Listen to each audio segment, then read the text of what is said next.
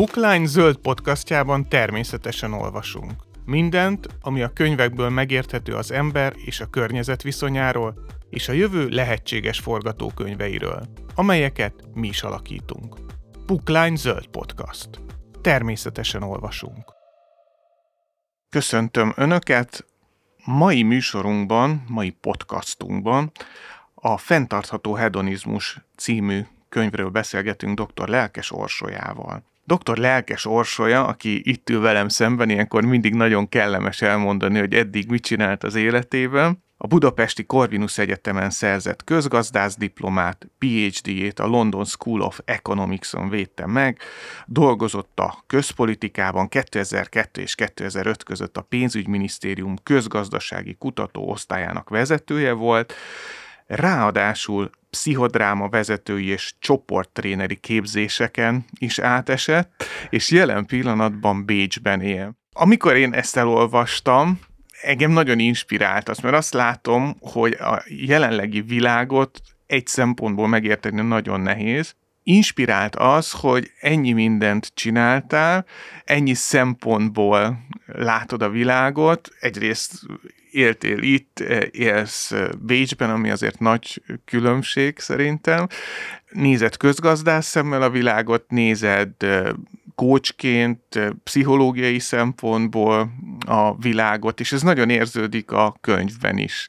Amikor hozzáfogtál, akkor ez volt a cél egyébként, hogy egy ennyire komplex megközelítést alkalmaz, vagy csak amikor írtad, érezted, hogy hát innen nincsen visszaút, mindent le kell írni? azt éreztem eddig, így az életemben, hogy voltak ilyen irányok, de hogy vagy azt, köve, azt éreztem, hogy azt követeli tőlem a szakma, hogy ilyen nagyon-nagyon csőlátóan, nagyon-nagyon fókuszálva egy, egy ilyen nagyon apró szeletére ér. Tehát, hogy a mai tudományos világban például ilyen nagyon-nagyon, um, szerintem ilyen nagyon szűken értelmezett sokszor az, ahogyan mi eredményesek lehetünk, és hogy azt éreztem, hogy, hogy így eljött annak az ideje, hogy így összefűzzem azokat, a, azokat az különböző érdeklődéseket, szálakat, amik egy, így, így vannak az életemben, és hogy tehát ezek ilyen nagyon, mert hogy így nagyon-nagyon lehasítva voltak bennem, hogy volt egyszer ez a társadalomkutató énem, és volt egyszer ez a csoportvezető, meg ugye a lelki világra figyelő énem, és, és ahogy azt is éreztem, hogy mind a két világban a másik miatt, tehát hogy titokban kell tartani ezt a másikat, mert attól, mint hogyha így gyengébb lennék, vagy kevésbé lennék hozzáértő, és,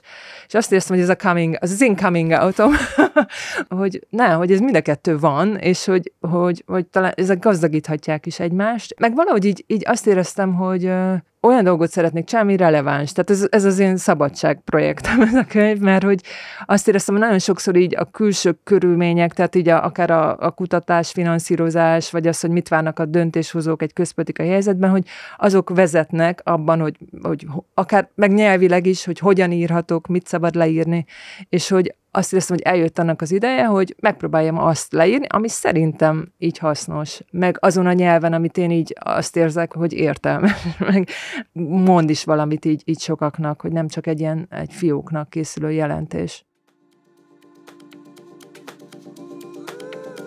A tudományos eredmények szerint az értelmes tevékenységek több örömöt és nagyobb élettel való elégedettséget eredményeznek, mint a radikális hedonizmus. Ez az elégedettség már az adott tevékenység utáni napon is mérhető, de a hatás hosszabb távon még jelentősebb. Az értelmes élet jótékony hatással van a fizikai egészségre és az élettartamra. A virágzó életet élő emberek nagyobb eséllyel törődnek másokkal, nagylelkűek és figyelmesek. Mindent összevetve, ha van választásunk, akkor inkább olyannal vagyunk együtt szívesen, aki virágzó életet él. És fordítva. Ha boldogok és egészségesek akarunk lenni, akkor érdemes a virágzó életre törekedni életstratégiaként, hiszen akkor az egyetlen feladatunk már csak az, hogy megleljük ennek a sajátos, ránk jellemző, egyedi formáját.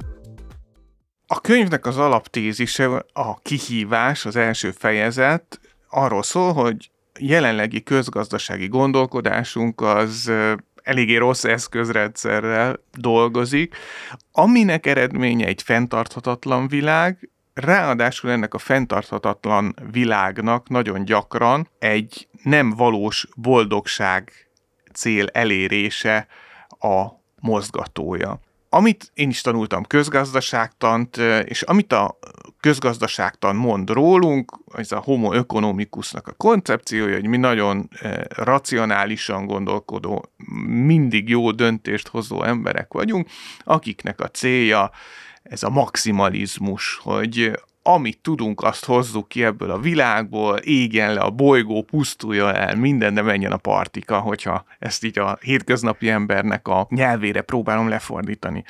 Változhat ez? Mert a könyvben is van szó azokról a tézisekről, amiket már sokan megkérdőjeleznek, hogy nem a GDP minden jónak a mutatója, hogy a közgazdaságtanba be kell vinni értékeket, és azért ebben történnek lépések. De hogy látod te, mint aki az akadémiai körökben is mozogsz, hogy ez változik, vagy, vagy nem változik? Azt érzem, hogy hát hogy egyre nyilvánvalóbb, hogy nem működik ez a modell, de hát, hogy most már így a saját bőrünkön is érzük, most épp, érezzük, most éppen egy hőhullámban élünk, itt Budapesten, szárasságban. Tehát, hogy az, a, az az illúzió, hogy a, a gazdaság és az innováció az így, az így mindent megold, meg hogy megoldásokat keres, az azt hiszem, hogy egyre inkább bedől ez az elképzelés, de azt érzem, hogy ez igazából olyasmi, mint egy ilyen nagy tankhajó, ami így megy előre, hogy, hogy, hogy ez egy nagy kérdés, ez hogyan tud, hogyan tud ez a meg, megközelítés változni.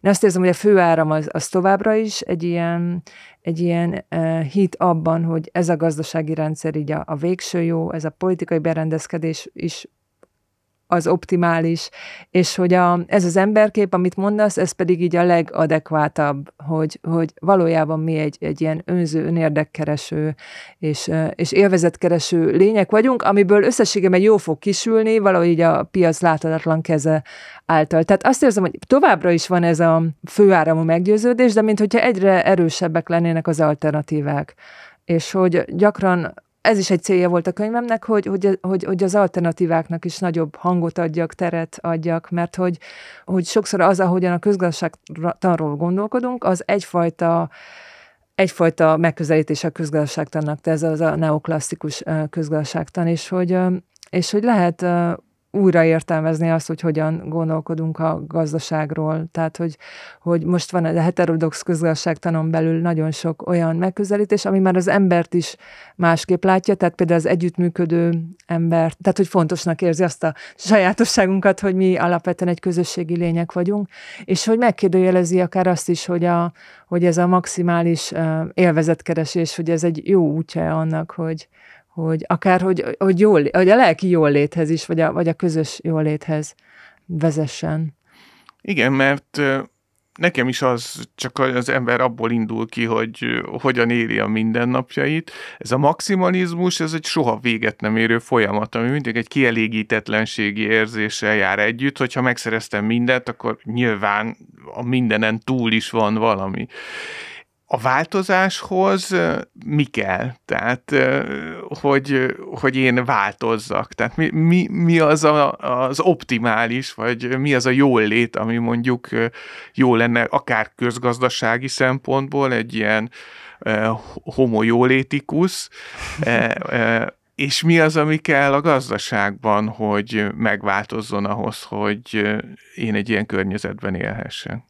Én azt érzem, hogy már kérdésedben volt részben válasz, tehát amikor elkezdtél arról beszélni, hogy jaj, hát a maximalizmus, szinte így hallottam ebből egy ilyen kimerültséget, vagy egy ilyen hajszoltságot is, tehát hogy nagyon sokszor szerintem úgy, úgy jön egy, egy változásra való vágy, hogy, hogy, hogyha nem működik az, amit csinálunk. És hogy sokszor egy ilyen ösztönös válasz, hogyha valami nem működik, akkor még inkább azt csináljuk, tehát hogy még erősebben ismételjük ugyanazt, tehát ezt látjuk sokszor ilyen a, a, mondjuk a gazdaságpolitikában, vagy, vagy így a saját életünkben, de hogy szerintem a krízisek egy jó lehetőséget jelentenek arra, hogy, hogy akkor így ki, ki, kinézzünk abból, ami, ami van. Tehát egy, egy ilyen nagyon-nagyon nyilvánvaló krízis, hogy, hogy jelenleg így nincs a világon egyetlen olyan ország sem, ami megfelel annak a kritériumnak, hogy van egy ilyen szociális minimum, és hogy, hogy, hogy tiszteletben tartja a planetáris határokat, tehát hogy a bolygó ökológiai teherbíró képességét. Tehát, hogy egyetlen olyan egyetlen ilyen ország sincs, tehát hogy nincs olyan fejlődési modellünk jelenleg, ami, ami, ami fenntartható lenne. Ennek a következményei azok már sokkal, tehát hogy sokkal élénkebben itt vannak most. Tehát azt gondoltuk, hogy jó, majd valamikor lesz a klíma, tehát hogy addig rá, tehát hogy még ráérünk, még addig így tesszük a dolgunkat, meg amúgy is azt, azt a nagyok intézik, és most így hirtelen itt érezzük mindannyian, hogy hoppá, valami, valami nagyon nem stimmel.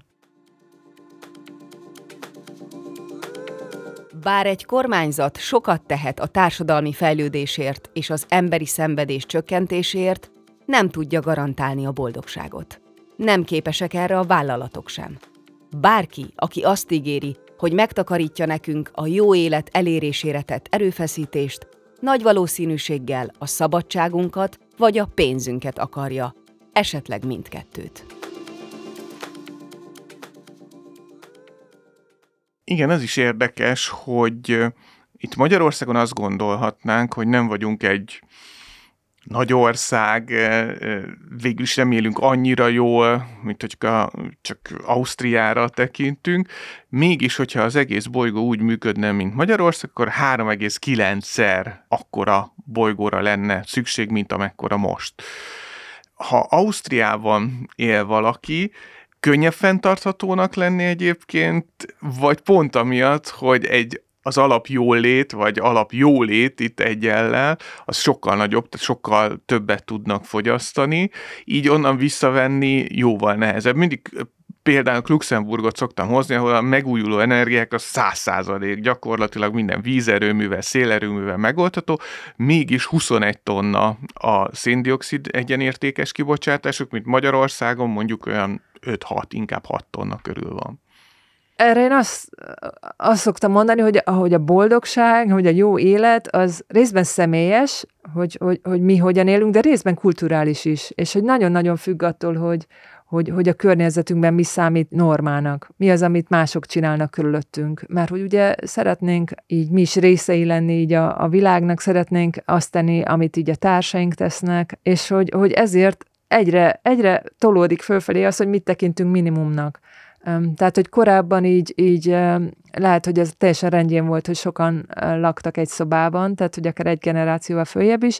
Most meg már így, ja, minden gyereknek külön szoba, akkor közben az, hogy mit normális lett az, hogy akkor repüljünk messzire nyaralni. Tehát egyre több olyan, olyan dolog van, ami úgy tűnik, hogy így elvárás, vagy hogy ez már úgy hozzátartozik a jó élethez, de ugyanakkor annak a feszültsége is itt van, hogy, hogy egy, amit mondasz, az, hogy túlterheljük a bolygót, meg annak is, hogy hát sokan ezt nem tudják maguknak megengedni, és, és attól így kirekesztve érzik magukat ebből a fajta jó életből. A könyvben fontos distinkcióként jelenik meg, hogy különböztessük meg a szükségleteinket az igényeinktől. Mert az igényeink nagyon gyakran próbálnak szükségletként feltűnni, holott valójában nem azok, sőt, igazán a lelki nyomorúságunkat okozzák. Igen, igen, ez most nagyon-nagyon aktuális téma, de ugyanakkor ilyen ősrégi téma.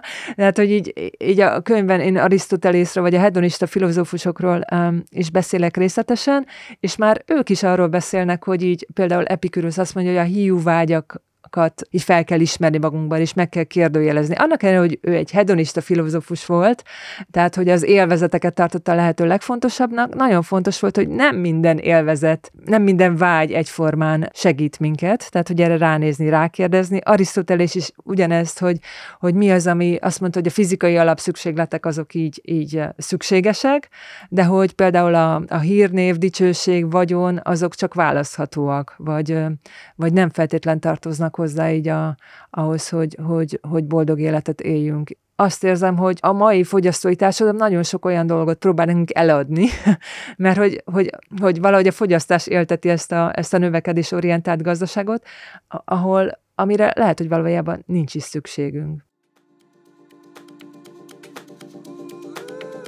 Elképzelhető, hogy éppen az az éles stratégiánk, ahogyan a boldogságot keressük, akadályoz minket abban, hogy boldogok lehessünk. De ahogy megtanultuk, hogyan keressük az élvezetet, az örömöt és a boldogságot, ugyanúgy el is engedhetjük ezeket a módszereket, és fokozatosan megtanulhatunk egy újat. Bár úgy tűnik, mintha a vágyaink és törekvéseink zsigeri adottságok lennének, ám ezek átalakíthatók. Anyukám pedagógus, és az ő asztalán volt kitéve egy idézet, egész gyerekkoromban azt láttam, amikor tanultam az ő asztalán, hogy az ember olyan, mint a boldogságról alkotott elképzelése. És ez szerintem abszolút találó, mert én is, amikor elkezdtem olvasni a könyvet, ezen gondolkodtam, hogy mi számomra a boldogság, vagy mi egyáltalán az az érzés, amit, hogyha szavakkal le kell írnom, akkor a boldogsághoz jutok. És nagyon jó definíciók vannak a könyvben, vagy nem is azt mondom definíciók, nagyon jó segítségek ahhoz, hogy megtaláljuk azokat az érzéseket, azokat az értékeket, amik a boldogsághoz kellene. Hogyan fogjunk hozzá magunkban a boldogság felfedezéséhez, vagy a jól létünknek a felfedezéséhez? Igen, én próbálom ezt ilyen, ezt így kibontani, ilyenek az árnyalatait, a színeit, így megfogalmazni, így persze így a tudományos szakirodalom alapján. Hát, hogy van egyszer az, amit így a fizikai érzetekben tudunk észrevenni, tehát hogy mi az, ami, ami, ami jól esik, ami kellemes, ami így az érzékszerveinken keresztül ér minket. Ez az egyik ilyen, ilyen nagyon egyszerű megközelítés, ez a fizikai élvezet vagy öröm. Akkor van az érzelmi oldal, a, a jó érzések, amikor akár elégedettek vagyunk, nyugodtak, békét érzünk, örömöt, tehát, hogy ilyen érzéseink vannak, és hiányzik az a fajta negatív érzés, ami így a szorongás, az aggodalom, a nyugtalanság, vagy harag, szomorúság, tehát, hogy van, ezt, ezt is gyakran használják pszichológusok, ezt a, ezt a, ezt a mérőszámot, ami így ez, ezeket az érzéseket összesíti, és akkor lehet így beszélni, egy sokkal tágabb értelemben a, a közgazdászok például ezt a, a boldogság közgazdaság tanában ezt úgy, úgy mondják, hogy ez a hedonikus mutató, amikor így az élettel való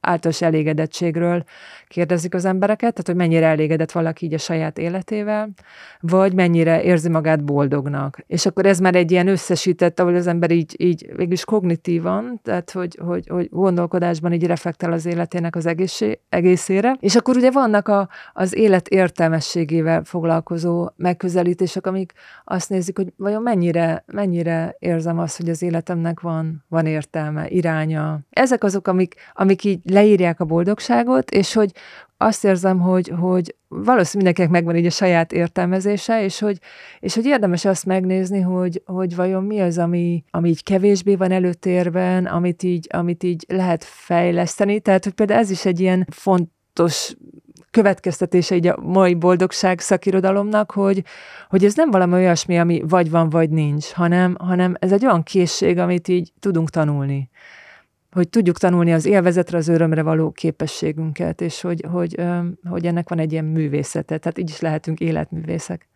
Ha a könyvet nézzük, ugye van benne szó a globális elitről, akik rendkívül módon túlfogyasztanak, sőt ugye a, az ökológiai lábnyomuk, vagy akár a karbonlábnyomuk alapján, hát jóval felül vannak reprezentálva egy a százhoz ez az arány, amennyit ők kibocsátanak de akkor azt mondhatjuk, hogy ők valójában nem boldoga, nem? Viszont több eszközük van arra, hogy rossz irányba keresgéljenek. Igen, tehát erről konkrét felmérések vannak, hogy, a, hogy a, ez a nagyon materiális, nagyon nagy fogyasztással járó életmód, ez nem vezet több boldogsághoz, tehát ezt, ezt megmérték, és tehát hogy azon túl, hogy azt gondoljuk, hogy ez nagyon káros, és nagyon pusztító így a, a közös jövőnk szempontjából, hogy ez egy ne, nem jó stratégia. Tehát érdemes megkülönböztetni szerintem a boldogságot, így a boldogságkereső stratégiától, mert hogy ez, ez nem ugyanaz a dolog, és nagyon sokszor az van, hogy pontosan ez a, ez a keresés megy félre. Tehát, hogy abban szerintem mindannyian egyetértünk, hogy ez az állapot, amikor így jól vagyunk, az egy kívánatos dolog, de hogy,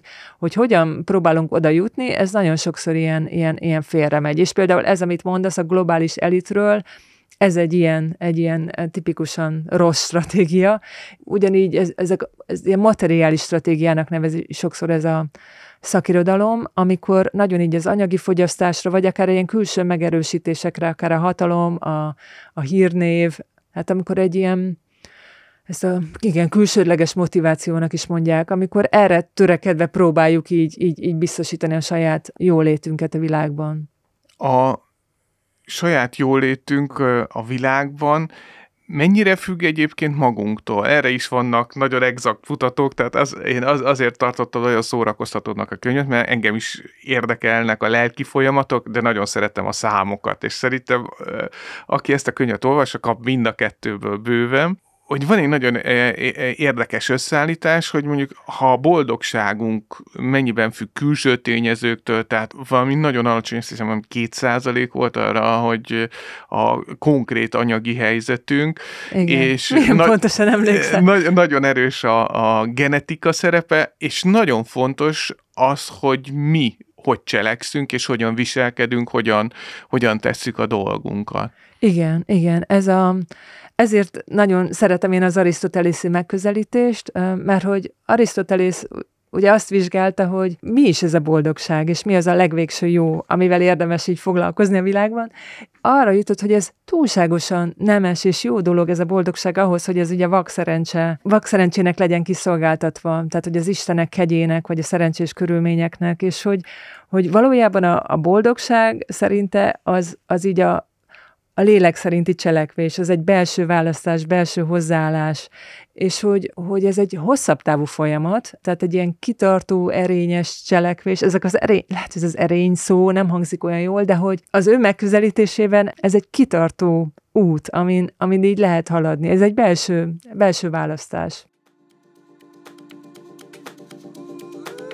Arisztotelész szerint a boldogság túl minden pillanatnyi örömérzeten tartós állapot, a kiteljesedés érzete. Lényege szerint értékalapú cselekvés barátok között, közösségben. Arisztotelész arra hív minket, hogy legyünk rendes emberek, azaz teremtsünk rendet a bensőnkben is, úgy, ahogy meggyőződése szerint a külső világban, a kozmoszban is rend uralkodik.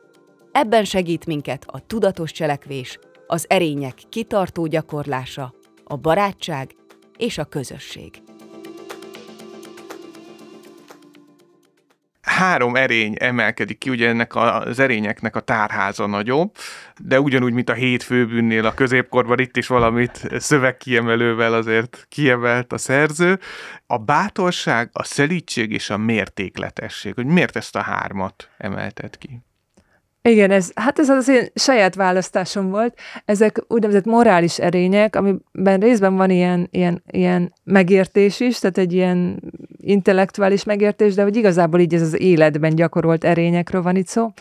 És a, a, a mértékletesség az egy ilyen jó középutat jelent az élvezetekben, amiben nincs sem önsanyargatás, egy ilyen rossz lemondás a dolgokról, sem pedig egy ilyen túlzott dőzsölés. Azt érzem, hogy ez ilyen nagyon-nagyon fontos középút így a, a mai világban, amit mindannyian keresünk személyesen, és egy ilyen folyamatos uh, folyamatos keresési folyamat, és azt érzem, hogy ez nagyon döntő abban, hogy így, így megoldást találjunk így erre a kollektív ökológiai válságra is, amiben vagyunk, meg az erőforrások túlfogyasztására.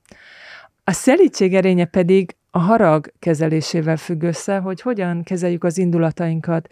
Sokszor ezek, a, a, amiket tapasztalunk ugye a világban, akár a, a mostani krízis, a háború vagy az energiaválság kapcsán ilyen nagyon sok indulat lehet bennünk. Ez a készség az az, hogy így hogy ezt egy jófajta cselekvésé tudjuk formálni. Tehát, hogy ez jelentheti ez egy ilyen, ez ilyen indulatkezelési képességet is, meg azt is, hogy így képesek legyünk kapcsolatban maradni másokkal eközben. Tehát, hogy ez, ez motiválhat egy ilyen jófajta politikai részvételt, vagy, vagy közösségi akció, akciókat, és hogy egy olyan tudatosságot is jelent, ahol mondjuk megtartóztatjuk magunkat attól, hogy gyűlöletbeszédet folytassuk a közösségi médiában, vagy így mást kontrollálatlanul bántsunk, vagy, vagy felelőssé tegyünk akár belső indulatokért. A bátorság erénye pedig egy ilyen az, hogy őrizzük meg a cselekvési képességünket olyan helyzetekben, amik, amik így kihívás jelentenek az életünkben. Tehát, hogy ez, ez a, a, bénultság, vagy akár a menekülés helyett így maradjunk cselekvőképesek. És hogy ez, ez nem jelent egy vakmerőséget, hogy, hogy, hogy leugrunk egy, egy, egy szikláról, hanem, hanem Hát valamiféle szembenézést, hogy Igen. nem fordulunk el, hogyha kihívások jönnek szembe az úton.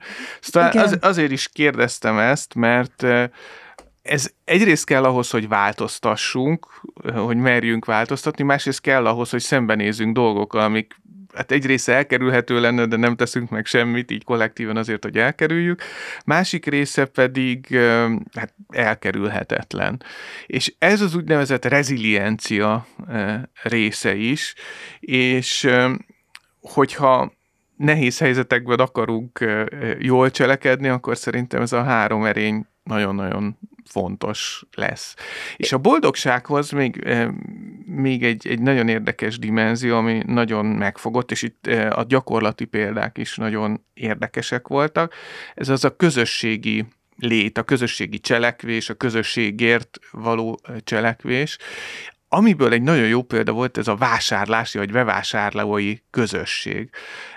Ez hogy működik, és micsoda?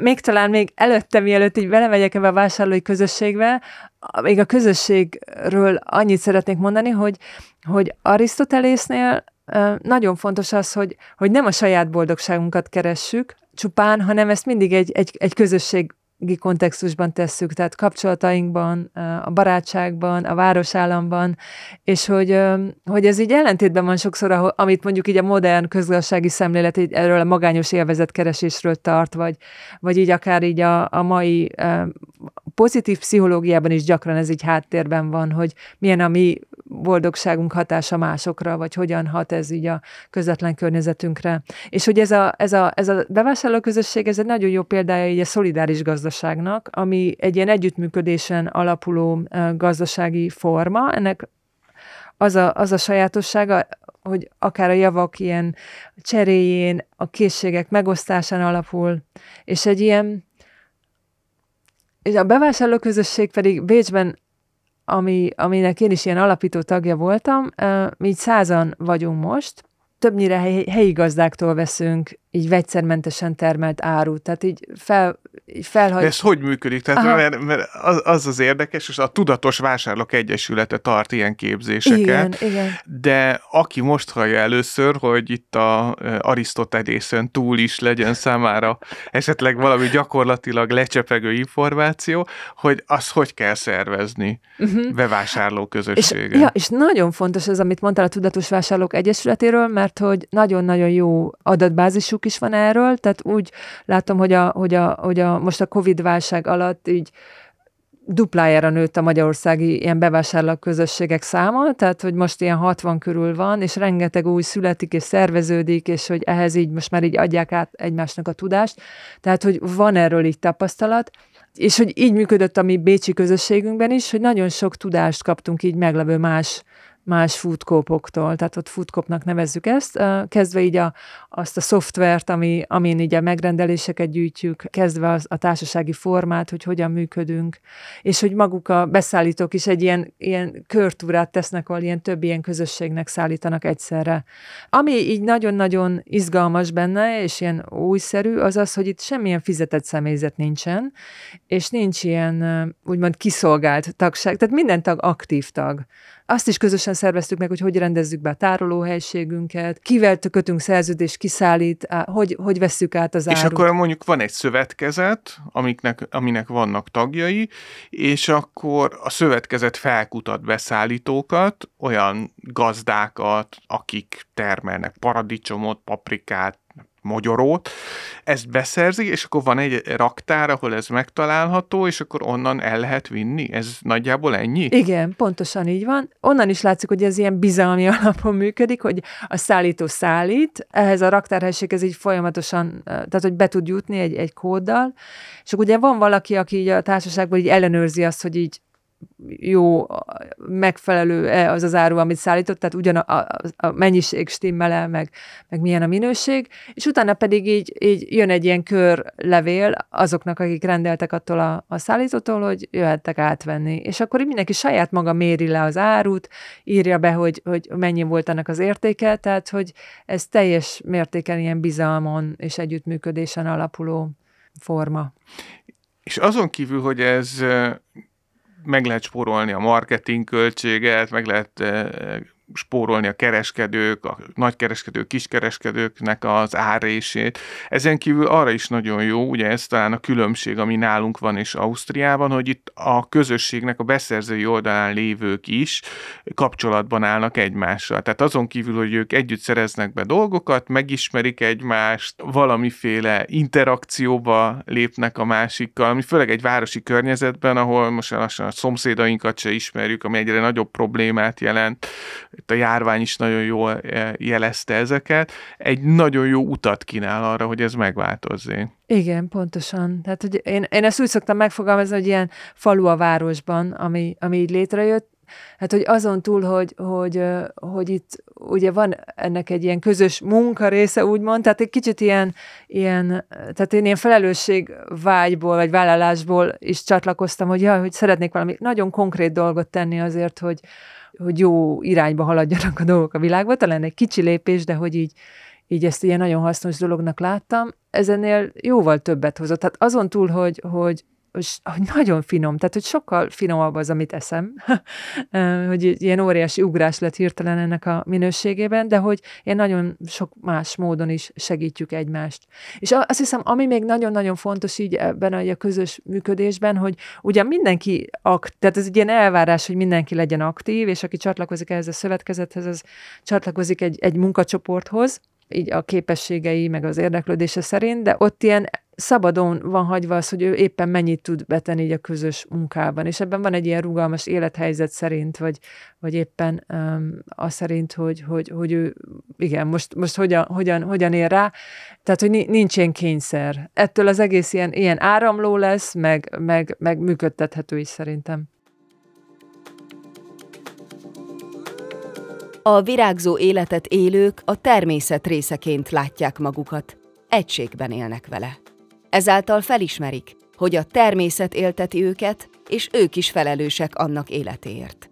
Tisztelik, csodálják a földet, annak tájait és lényeit. Felismerik az élet természetes körforgását az egész világon, annak valamennyi erőforrásával. A fogyasztási cikkeket is ennek a körforgásnak a részeként látják, a tárgyaikat megbecsülik, megjavítatják, és segítik, hogy azok akár újra hasznosítva más formában éljenek tovább. Megkérdőjelezik saját előjogukat arra, hogy többet fogyasszanak annál, mint amivel a bolygó meg tud birkózni. Megkérdőjelezik, hogy valóban járnak-e azok az előjogok, amelyeket a jelenlegi gazdasági rend kínál nekik, felülírva a jövő generációk vagy a szegényebb országokban született emberek jogait. Ezért készen állnak arra, hogy lemondjanak néhány olyan élvezetes termékről vagy élményről, amelyeket a fogyasztói társadalom tálcán kínál számukra.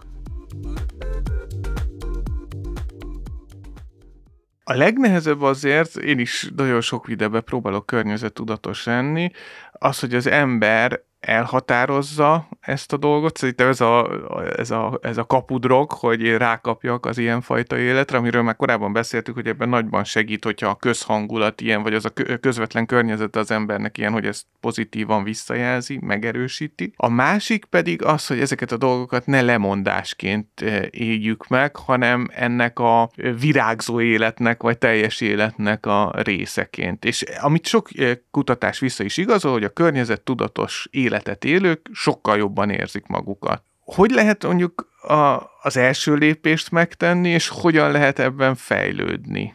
Amit mondasz, hogy, tehát, hogy, hogy nagyon sokat tud segíteni a környezet, azt gondolom, hogy, hogy, hogy sokat segít egy ilyen kísérletező, kíváncsi attitűd, hogy senki nem születik úgy, hogy rögtön egy ilyen szolidáris gazdasági, meg akár együttműködő szervezetekben egy ilyen profi. Tehát, hogy ezeket a készségeket tanulnunk kell, különösen olyanoknak, mint mondjuk az én generációm, vagy én magam is, hogy egy ilyen nagyon autoriter iskolarendszerből jövök, meg akár nagyon hierarchikus szervezetekből, tehát a pénzügyminisztérium, nagyon, ott aztán ilyen nagy, nagy önszerveződés így nem volt, és hogy, hogy ezt én is tanulom ezt, a, ezt, ezt, hogy hogyan lehet úgy, úgy együttműködni, ami, ami hatékony, ami együttműködő, ilyen barátságos, és a saját életemben is egy ilyen, ilyen kísérletezés az, hogy, hogy mik azok a szokások. Így azt érzem, hogy nagyon sokszor ilyen szokásaink vannak, vagy ilyen, vagy ilyen rutinok szerint működünk, és hogy, ott van a, így a megoldás kulcsa, hogy, hogy, hogy valahogy így ránézünk ezekre a szokásokra, meg ezekre a rutinokra, és így, és így kipróbálunk valami újat, hogy vajon milyen lenne, ha nem autóval vinném a gyerekemet, hanem, hanem kipróbálnánk milyen biciklivel, vagy egy olyan iskolával el tud sétálni, vagy, vagy, hogy, e, vagy hogy máshol vásárolok másként, mint, vagy nem a vásárlásra vezetem le a feszültséget. Tehát, hogy nagyon sok sok olyan, sok olyan lehetőség van, hogy elkezdeni ezzel kísérletezni. És hogy azt érzem, hogy ez nagyon fontos, hogy, hogy nem, ne akarunk senkit kényszeríteni. Én azt gondolom, hogy inkább egy ilyen barátságos invitálás az, ami, ami hasznos. Tehát így fenyegetés. Tehát fenyegető a helyzet egy csomó szempontból, és hogy igazából ez a, ez a kihívás, hogy, hogy hogyan tudjuk ezt mégiscsak valami ilyen barátságosan, meg, meg, meg pozitívan tenni ezt a változást. Igen, ez a angolul van egy nagyon jó kifejezés erre, ez a sticks and carrots, eh, hogy, hogy ugye verjük is az állatot, meg répával kecsegtetjük, eh, de tudom, hogy nem a könyvnek a tárgya, de csak egy személyes kérdés, én mindig kíváncsi vagyok, hogy erről mit, mit gondolnak az emberek, hogy eh, ha mondjuk eljutunk egy ilyen gazdaságig, erre van időnk egyébként, hogy barátságos invitálással próbáljuk ezt megvalósítani. Tehát hogy tényleg fenntartható legyen a helyzet, és ne induljanak el olyan lavina hatások, és ne induljon el egy tényleg dominószerű összeomlás, ami után már hiába invitálunk bárkit is barátságosan, mert a körülmények fognak rávenni minket arra, hogy változtassunk.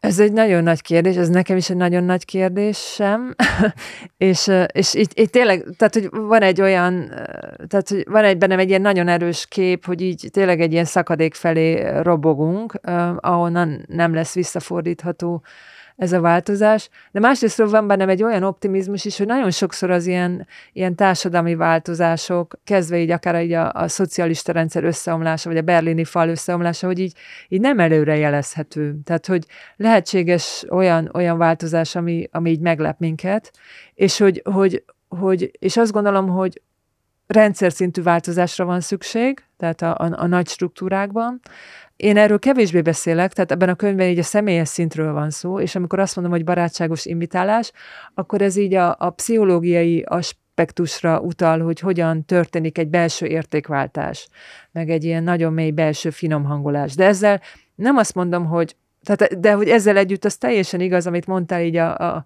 a, a stickről, hogy, hogy emellett nagyon fontos, hogy mondjuk az adórendszer büntessen bizonyos olyan viselkedéseket, amik, amik nagyon károsak így a közösségre. Tehát, hogy legyen mondjuk nagyobb adó a, a Igen, mert hogy, ugye erről szól a könyv eleje is, hogy ez a, ez a közgazdasági gondolkodás ez ilyen szempontból nem jó.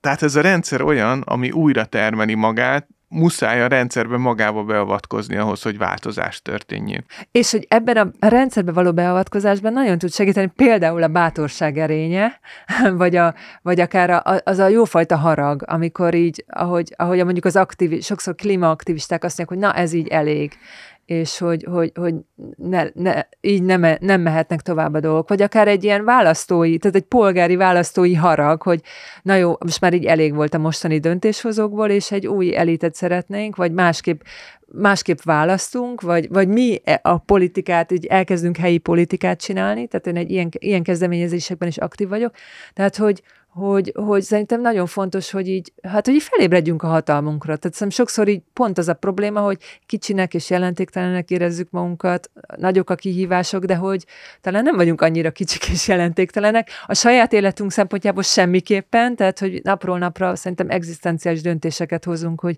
hogyan akarunk élni, mi az, ami számunkra így, így, így, így teljes jó élet, virágzó élet, és hogy, hogy ez szerintem ugye lehető legjobb lelkismertünk szerint akarjuk tenni. És hogy ebben viszont így, tehát er, erre invitál, vagy ebben próbál inspirálni ez a könyv is, hogy ezt hogyan tegyük. Az is javunkra válik, ha a személyes életünkben a belső szükségleteink és értékeink szerint élünk. Autonómiával, kreatívan és szeretettel, ahelyett, hogy pusztán a siker és a jó élet külső normáihoz próbálnánk igazodni, ami többnyire a látszatot, a hírnevet és a vagyont tekinti fontosnak. E három alapszükséglet komolyan vétele nem csak az öngondoskodás jó módszere, hanem felszabadíthat minket más, nem túl hatékony életstratégia alól is, mint a túlfogyasztás vagy az impulzív élvezetkeresés, radikális hedonizmus. Ezeknek a vágyaknak a betöltése fokozatosan gyógyíthatja a bennünk lakó szabotőr erőket, amelyek visszafognak minket, és szenvedést okoznak nekünk vagy másoknak is. Szerintem az egy nagyon fontos tékövé a könyvvel kapcsolatban, aki mondjuk nem olvasná el mégsem ennek ellenére, hogy ez tényleg az egyéni felelősségről szól. Itt nem próbálhatjuk másra áthárítani, másrészt pedig azzal, hogyha felelősséget vállalunk, és megpróbálunk jól cselekedni, erényesen cselekedni, azzal boldogabbak is leszünk. Tehát akár mennyire is omlik körülöttünk össze a világ, azt a fajta lelki mm, jól létet meg tudjuk őrizni, ami ahhoz kell, hogy valamennyire élhető életet éljünk. És az utolsó fejezet pont erre fókuszál, ami a pszichodráma területére, vagy a boldogság színpada, ahogy te nevezed, hogy ha valaki eldönti, hogy szeretne magán változtatni, egy kicsit kívülről nézni magát, megfigyelni, a hiányokat meglátni, az erősségeket megerősíteni, arra milyen módszer lehet alkalmas. Úgyhogy az elmélet próbaköve, a gyakorlat következik most, hogy egyszerűen a boldogság színpadára lépve, ha én változtatni szeretnék valami, vagy egy teljesebb életet szeretnék élni, egy környezettudatosabb életet élni, akkor azt hogyan tudom elérni, vagy hogyan tudom magam mentálisan felkészíteni rá, hogy mondjuk ha lemondok a repülés, azt ne úgy érezzem, hogy hát én ezzel egy párja lettem a társadalomban, mert nem jutok el Majorkára, és nem tudok az Instagramra posztolni, nem látok sose flamingót, majd csak a fővárosi állat és növénykertben, tehát hogy ezeket a, ezeket a gátló tényezőket hogyan tudom átlépni, és hogyan tudom magamon megerősíteni mondjuk azt, hogy ezzel tényleg használok a környezetemnek, a bolygónak. Azért érdekes a pszichodrámár, hogy nem csak gondolkodunk így a jó életről, hanem így meg is lehet ezt így, így tapasztalatokban így fel lehet fedezni, és uh, amit így mondasz, hát abban többféle dolgot is lehetne csinálni így a boldogság színpadán. Uh, lehet például az, hogy így megnézni, hogy, hogy mi, az a, mi az az állapot, vagy az a, ami számodra virágzó élet. Tehát elképzelni, hogy egy olyan helyen vagy, ahol úgy igazán a helyeden vagy. Tehát lehet az egy konkrét élmény is, ahol megélted azt, hogy, hogy, hogy egy ilyen valóban ilyen örömteli, békés állapotban vagy, azt érzed, hogy a helyeden vagy, hogy így jól tudsz tenni a világért, és a világ is így jól támogat téged. Tehát, fel, tehát lehetséges, hogy felidézel egy ilyen, ilyen helyzetet a saját életedből, vagy hogyha ez nem nagyon van éppen, akkor egy ilyen kívánt állapotot, ahol így meg lehet nézni, hogy mik azok a, mik azok a, a ki az, aki ott van, és mi az a, akár mik azok a belső erők, amik így, így téged támogatlak, támogatnak ebben. De azt is lehet megnézni, hogy mondjuk, hogyha konkrétan ugye a repüléssel kapcsolatban, hogy, hogy, hogy, hogy milyen belső hangok vannak, hogy, hogy mi az, ami, ami téged erre csábít, mi az, ami itt téged így, így így figyelmeztet, vagy ami... Tehát, hogy hát abban, a belső hangok ja. elég egyértelműek, ja. hogy milyen szép volt a sziklás hegység, viszont uh, Szlovénia se csúnya. Tehát, hogy ezek a, ezek a belső hangok, meg igen, hogy igen. igazán a boldog pillanatok szerintem eh, sokaknál tényleg azt hiszik, hogy valami nagyon extrém dolog kell hozzá, és szerintem ami számomra egy ilyen belső hang, hogy az igazán emlékezetes és a jól létez hozzájáruló pillanatok az átélt pillanatok. Tehát sokszor azt érzem a turizmusban, meg így pont a repülésben, hogy minden olyan instant, hogy folyamatos egyik élményt se érem, ott az Eiffeltoron, jó, de ott a szakrekör. És ugyanígy a túrázásnál ez a jó, hogy az ember egy nap átéri, tehát ott van a folyamat, hogy eljutok valahova, ugyanígy a vonatozásban is szerintem ez egy nagyon jó dolog, hogy hogy elindulok, elzakatolok oda, látom azokat az országokat, és amikor megérkezem, azt megbecsülöm. Mert hogy ú, ezért én itt ültem 10 órát, vagy 11 órát egy, egy vonaton. Igen, igen, igen, igen. Tehát, hogy vannak, vannak azok a fajta turisták, akik szinte csak fényképeznek, és nem, nem, nem az érzékszeveikkel vannak jelen. Ez például egy nagyon-nagyon tehát egyértelműen egy ilyen belső választás kérdése is, hogy, hogy, hogy ezt tudjuk tanulni, hogy, hogy, hogy, hogy, hogy mennyire, mennyire éljük azt, azt ami, ami éppen történik velünk. Tehát lehet ez egy, egy utazás is, ahol, ahol ott vagyunk, és időt szánunk rá, és így meg, megérezzük, hogy, hogy befogadjuk minden érzékszervünkkel, egyáltalán, hogy észreveszünk azt a pillanat, hogy éppen most következik be az, amire vágytam. Igen, mert hogy le, le, hogyha ilyen karaktereket kell megjeleníteni, mondjuk van bennem az aranyifjú én, hogy jó, hát én mindenhova eljutok, utána mutatom a haveroknak, hogy itt voltam a hegy tetején, stb.